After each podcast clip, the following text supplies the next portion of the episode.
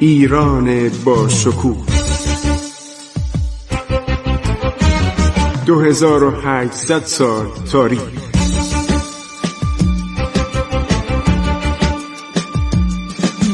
عبور از تاریخ.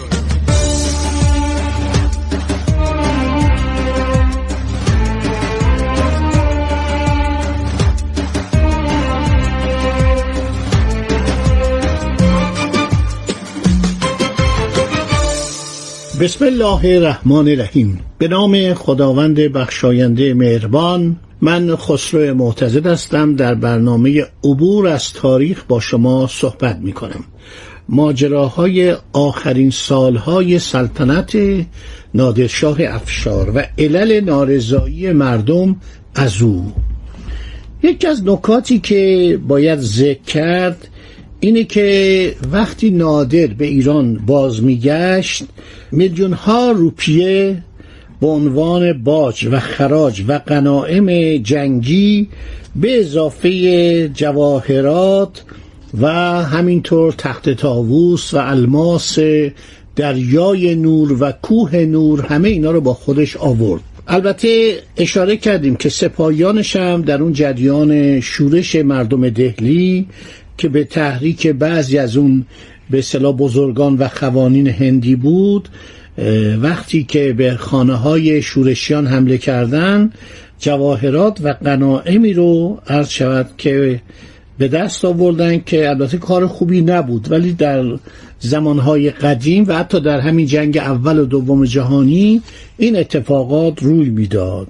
در زمانی که پل رود رودخانه سند سند بین به هند بود و اون سرزمین هایی که در قسمت غربی هند به ایران واگذار کرده بودند یعنی تمام نواحی پاکستان و قسمت های از افغانستان همه اینها جزو ایران شده بود. در زمانی که این پلو داشتن برای عبور آماده می‌کردن که قشون عبور کنه از دربار محمد شاه قاصدانی وارد شدن.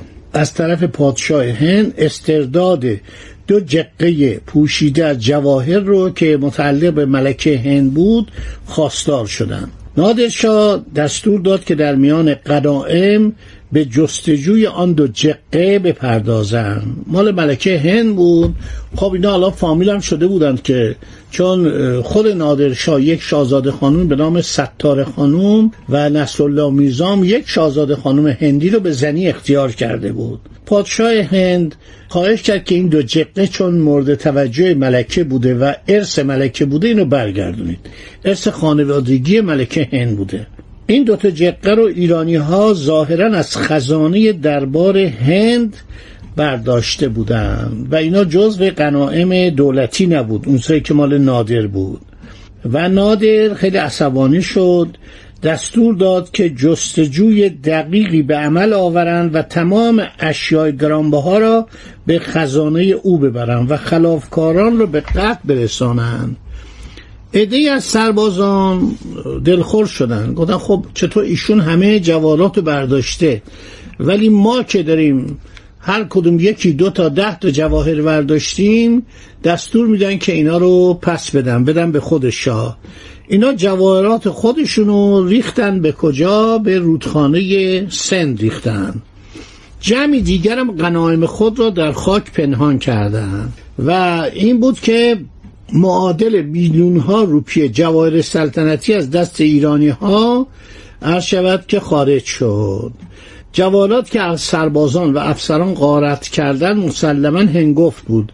هدایا و رشوهایی که دریافت داشتن اندازه نداشت. حالا نادر گفته همه رو بدیم ببند مقدار سنگ های گرانبهایی که در این موقع به دست نادر افتاد بسیار زیاد بود. یکی از اونها رو در میان جامعه های افسری که بدین مناسبت به قتل رسید دیده شد یعنی به دست آوردن. ولی از جقه دوم هرگز خبری به دست نیامد. و این بود که افسرها و سربازای نادر ناراضی شدند.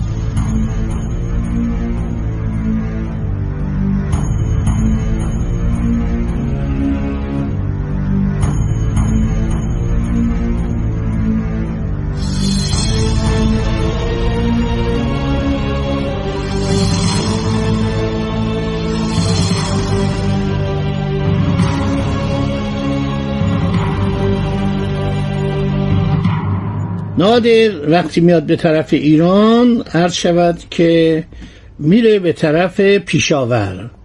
بعد ناصر خانو که فرمانروای پیشاور بود همونجا می‌ذاره از پیشاور به کابل میره و خدایار خان حاکم عرض شود پکر. این سرباز زده بود از اطاعت نادر و استقلال خودشم اعلام کرده بود. خدایار خان شروع می‌کنه به عرض شود که مبارزه و میگه من حاضر نیستم از نادر اطاعت کنم. بالاخره اینم به یک وضعی اطاعتش رو به دست میارن و هدایایی به مقتضای جان خیش و برای حفظ جان خیش به مقتضای خال خودش تقدیم می‌کنه. این مطالب من از کتاب زندگی نادرشاه جوناس هانوی که انگلیسی بوده و از او عرض شود که نقل می‌کنم. نادر به کلی عوض میشه. همونطوری که به شما گفتم به کلی عوض میشه. اون حالت عطوفت و مهربانی و مردم نوازی که داشته عرض شود که به کلی تغییر حال پیدا می‌کنه. بعدم به محمد شاه خبر می‌رسه که ممکنه نادر دوباره به هندوستان برگرده لشکرکشی کنه و این بود که عده از راجه ها تصمیم می‌گیرن با اشاره محمد شاه که جلوی نادر رو بگیرن. و همه می‌گفتن نادر طوری عوض شده که ممکنه عدنامه منعقده میان خود و محمد شاه رو نقض کنه. عرض شود که رضا قلی میرزام که عرض کردیم که به خاطر سوء که نادر به او داشت نادر دستور کور کردنش رو میده. بعدم گرفتن این نواحی مختلف باعث قلول بسیار زیادش میشه خیور می‌گیره خارزم رو می‌گیره. اینا رو ما تقریبا اشاره کرده بودیم. ولی نادر عرض شود که شروع می‌کنه آزار مردم. یک اطلاعاتی در ایران منتشر میشه که شخصی که رضا قلی میرزا معمور کشتن شاه تحماس دوم کرده بود. حالا اینا رو من قبلا گفتم. دارم یه اشارات اضافه رو از کتابای دیگه دارم نگاه می‌کنم. محمد حسین خان نام داشت و این قرار بود که بیاد و شاه تحماس که برادر زن رضا قلی میرزا بود بکشه. محمد حسین خان به بهانه اظهار دوستی اول به شاه تماس گفتش که جان تو در خطره. بهتره که به عثمانی یا به روسیه فرار کنی. من خودم وسایل این فرار رو آماده می‌کنم. بعدم بعد از مدتی وقتی صحبت از این میشه که رضا قلی میرزا دستور کشتنشو میده. همین محمد حسین خان به وضع فجی او رو می‌کشه و بچه هاشم خفه می‌کنه. شعباس سوم و چند تا پسر دیگه که داشته و باعث عصبانیت و نفرت مردم میشه.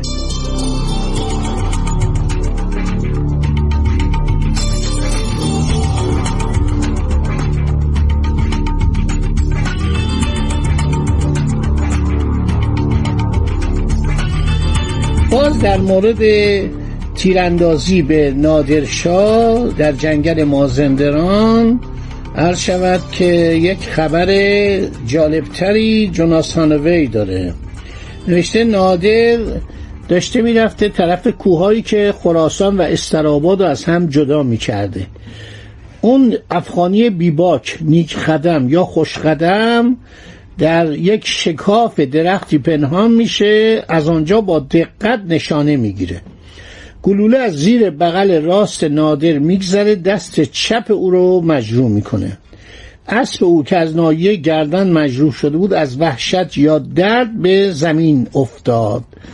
نیک قدم خودش آماده کرده بود که از جنگل بیرون بیاد و کار خود را با شمشیر به پایان برساند. این جزئیات این مورخ انگلیسی که در این حال تاجرم بوده به ایران هم اومده بود در کتاب خودش نوشته در زمان حیات نادرین چاپ شد. مثل که همون سالای 1742 خاج سرایان شمشیر از غلاف بیرون کشیدن. نیک قدم می‌خواست بیاد از اون شکاف درخت و با شمشیر نادر رو بکشه.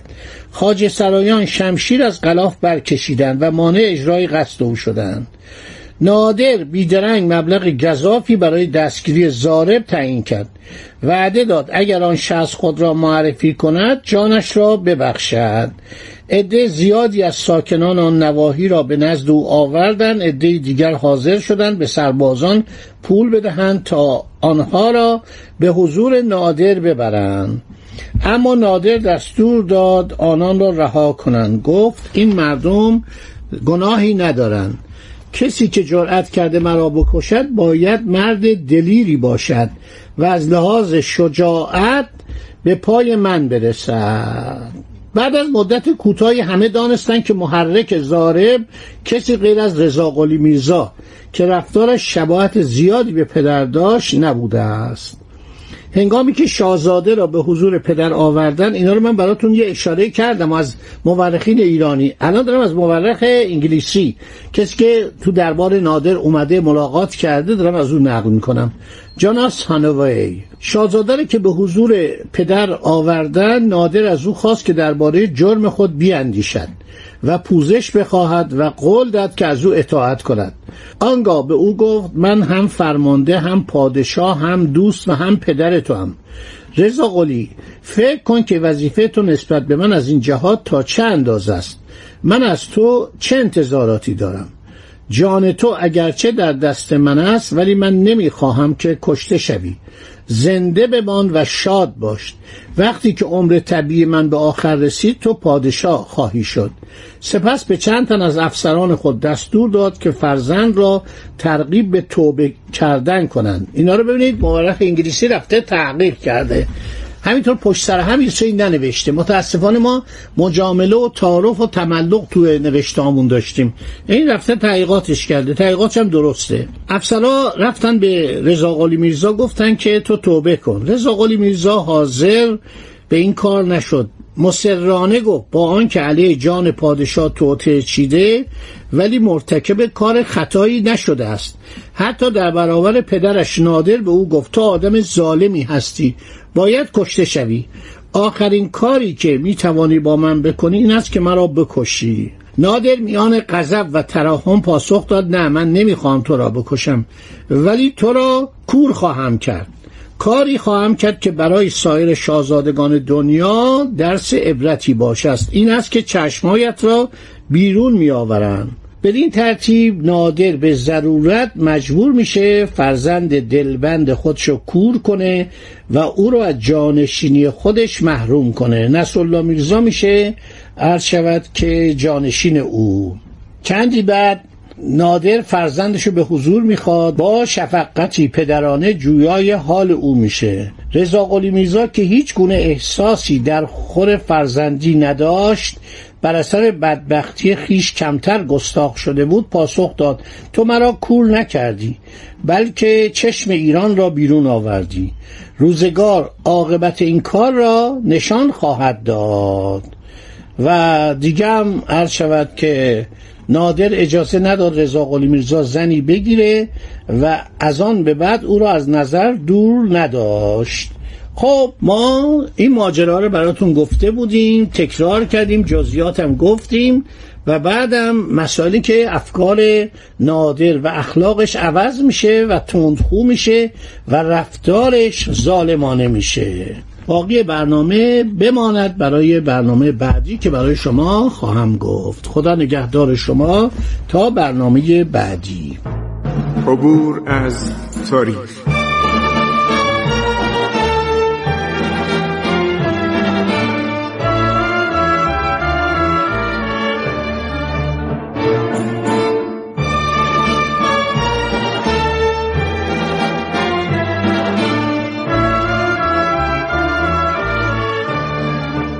ایران با شکوه. 2800 سال تاریخ.